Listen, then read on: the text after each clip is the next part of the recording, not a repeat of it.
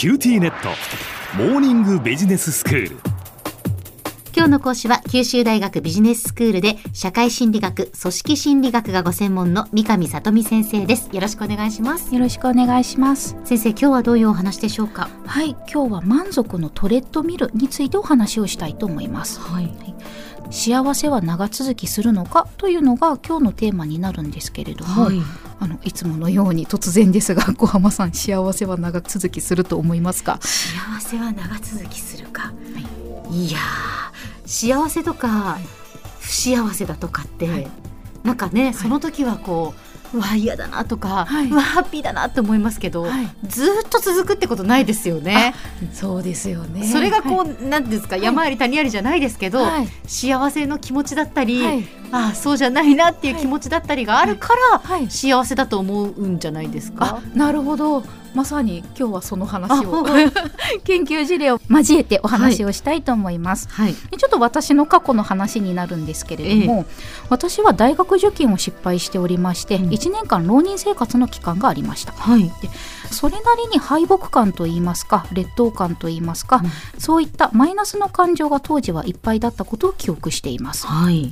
でその時に周りの大人の人たちが慰めの言葉としてかけてくれた言葉が長い人生を考えたら浪人生活の1年はほんの一部なんだからあまり悪く思わないでいいよっていうものだったんですね。うんで大人たちの言っていることはもっともではあるんですけれどもやっぱ当事者にしてみたらうん将来を左右する今を必死に生きている身になので、ええ。失敗によってかかってしまう1年は相当なものだぞみたいな反発した気持ちを持っていたんですけれども、今はあの1年は無駄じゃなかったんだと思うこともあるんですようね。ん、そうですよね、はいやっぱり当事者の時にはそれがこうわからないってありますね。はい、それでもあの時の失敗の経験が今の仕事に役立っていることも少なからずあるもんだなと思うこともあります。はい。でまあこういったような個人的な話をしてしまったんですけれどもお伝えしたいことはあの私の浪人生活中はどちらかというと不幸な気持ちでいっぱいだったのが時が経てば不幸だと思わなくなること。ね、先ほど小浜さんのお話もあるあったように、まあ、こうしたものが満足のトレッドミルになります。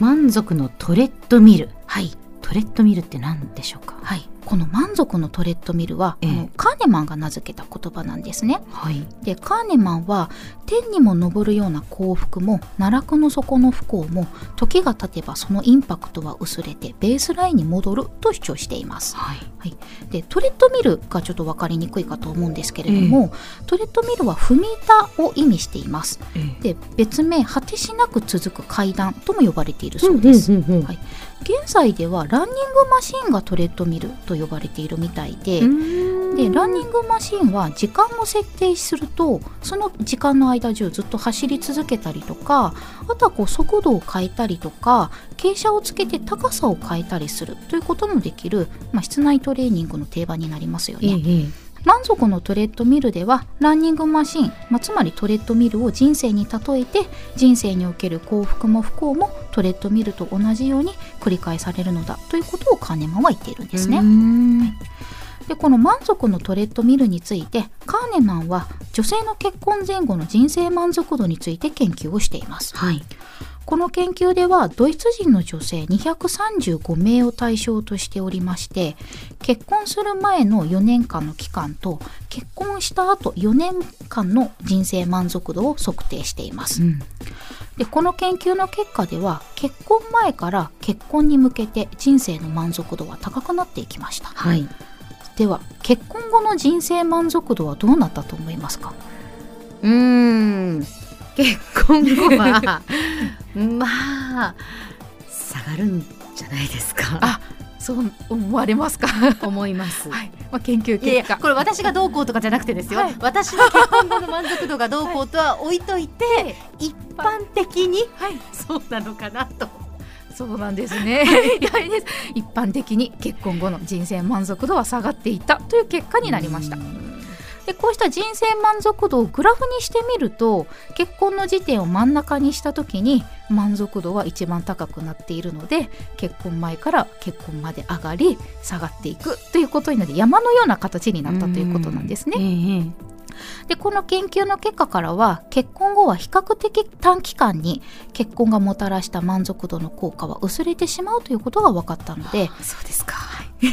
結婚のような人生の出来事が幸福感に与える影響は一時的なものだということが分かりました、うん。人の不幸とか幸福は特別な大きな出来事ではなくて美味しいご飯を食べたとか十分な睡眠をとれたといったような些細な出来事によって決まるのかもしれません、うん。実際カーネマンの行った研究では多くの人に現在進行形で経験している、まあ、今やっているですねプラスの感情を報告してもらって幸福感との関係を検討しています。はい。経験から生じるプラスの感情のピークの高さと出来事の終わりに経験するプラスの感情の高さは幸福感と関連していたみたいなんですけれども、その持続時間については関係が見られなかったそうなんです例えばマッサージを受ける時間は15分でも60分でも幸福感に違いがないということになったということですね。はい。それならば15分のマッサージを4回受けた方がいいんじゃないかという考えにも至ったりします。うん、なるほど。でまた人は困難な出来事に遭遇して心理的なダメージを経験したとしても多くの場合は不幸は不幸のままで続いていくのではなくてそこから回復するような心理的免疫システムが備わっています。心理的免疫システムとは例えば辛い経験をした時にその経験から立ち直るために単に時が過ぎて記憶が薄れていくのを待っているというわけではなくて前向きな見通しであったりとか良い変化を生み出すのを助けてくれる心の働きのことなんだそうです。うん。人生はいいことも悪いこともいろんなことが起こりますけれども人は経験する出来事に慣れたり克服したりいろんな解釈をしたりして次の出来事を経験していくかと思います、うん。経験する出来事に対する幸福感や不幸感の間を揺れ動きながら私たちは生活しています。では先生、今日のまとめをお願いします。はい、今日は満足のトレッドミルについてお話をしましたトレッドミルとは踏み板のことですが踏み板を上下に踏むように一つの経験に対する幸福感や不幸感はずっと続くものではなくていいこととか悪いことが上下運動をしているという意味になります今日の講師は九州大学ビジネススクールで社会心理学、組織心理学がご専門の三上里美先生でした。どうもありがとうございましたあ。りがとうございました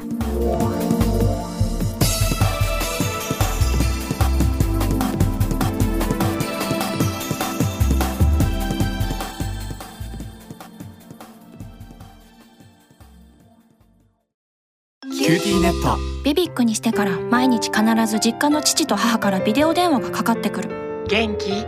で毎日だからそう変わんないよ。痩せたか？で毎日だからそんなに変わってないって。早く子離れしてくれ。温かさとつながっている。九州のネットはビビック